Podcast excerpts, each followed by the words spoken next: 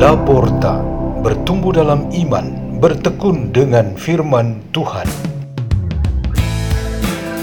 Radio Laporta, pintu terbuka bagimu untuk pertumbuhan pengetahuan dan kebijaksanaan tentang Allah.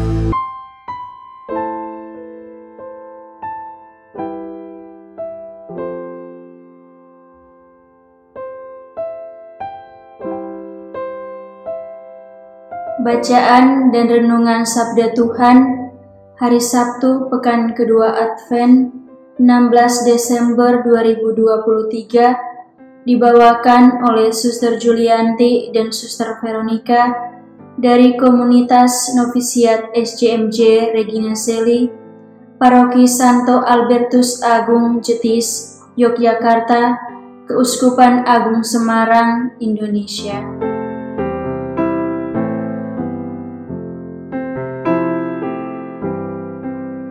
Inilah Injil suci menurut Matius.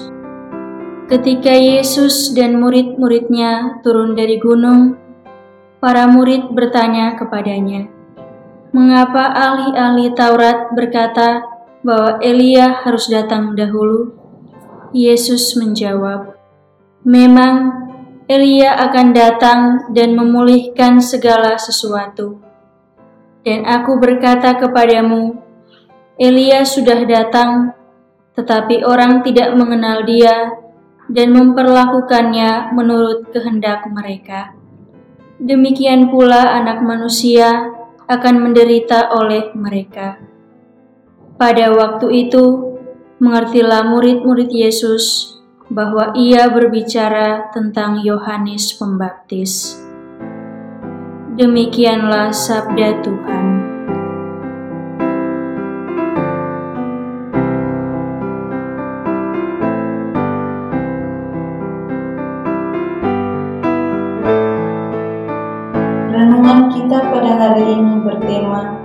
Elia si pembuat solusi.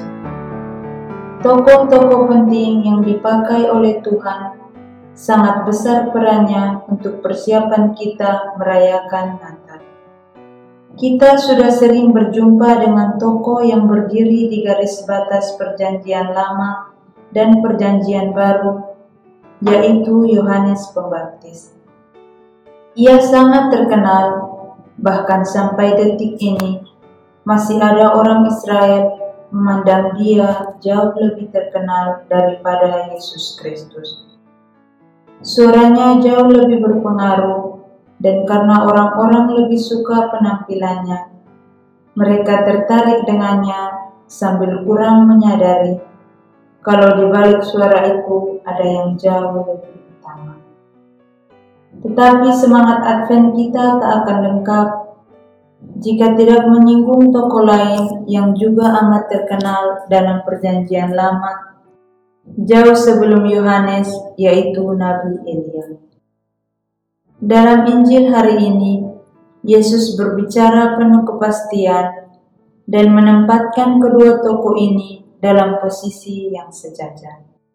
Artinya, mereka berdua adalah nabi besar, dan lebih dari itu, mereka mempunyai peran yang sama-sama besar, yaitu mempersiapkan umat Allah untuk menyambut Mesias. Kitab Putra Sirap menggambarkan Elia yang datang sebagai pembawa terang dan pembaharu, dan itu ditegaskan lagi oleh Yesus dalam Injil Matius. Pada waktu penggambaran Nabi Elia ini, Yohanes Pembaptis sedang melayani orang banyak. Jadi kenangan akan Elia menjadi kembali terang benderang bukan karena sebuah reinkarnasi, tetapi misi atau tugas mereka sama, yaitu memberikan kesaksian bahwa keselamatan nyata dan telah ada. Perannya untuk membaharui hidup umat Allah harus berhadapan dengan aneka bentuk penolakan. Yesus tegaskan bahwa Elia jelas telah datang, tetapi ia ditolak.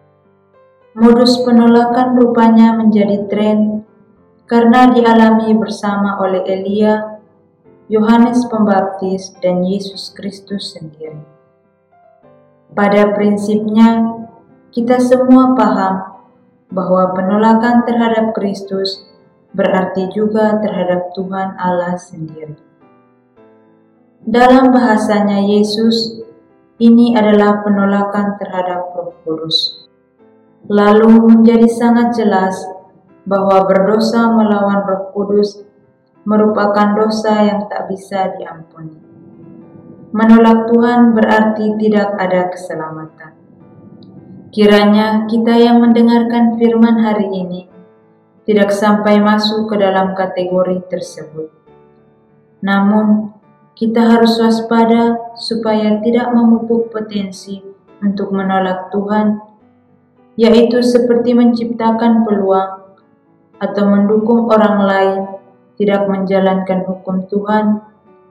Contoh, hidup yang tidak baik dan menjadi skandal bagi orang lain. Kita diam saja atau membiarkan terjadi perbuatan-perbuatan melawan Tuhan dan seterusnya. Ini yang perlu dihindari terjadi dalam diri dan keluarga kita. Marilah kita berdoa.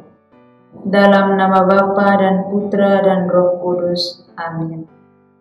Ya Tuhan, semoga kami tanpa bosan dan lelah menerima peringatan dan koreksi yang datang dari mana pun, yang tujuannya untuk memperbaiki hidup kami menjadi lebih baik ke depan. Kemuliaan kepada Bapa dan Putra dan Roh Kudus, seperti pada permulaan, sekarang, selalu, dan sepanjang segala abad. Amin. Dalam nama Bapa dan Putra dan Roh Kudus. Amin. Radio Laporta, pintu terbuka bagimu.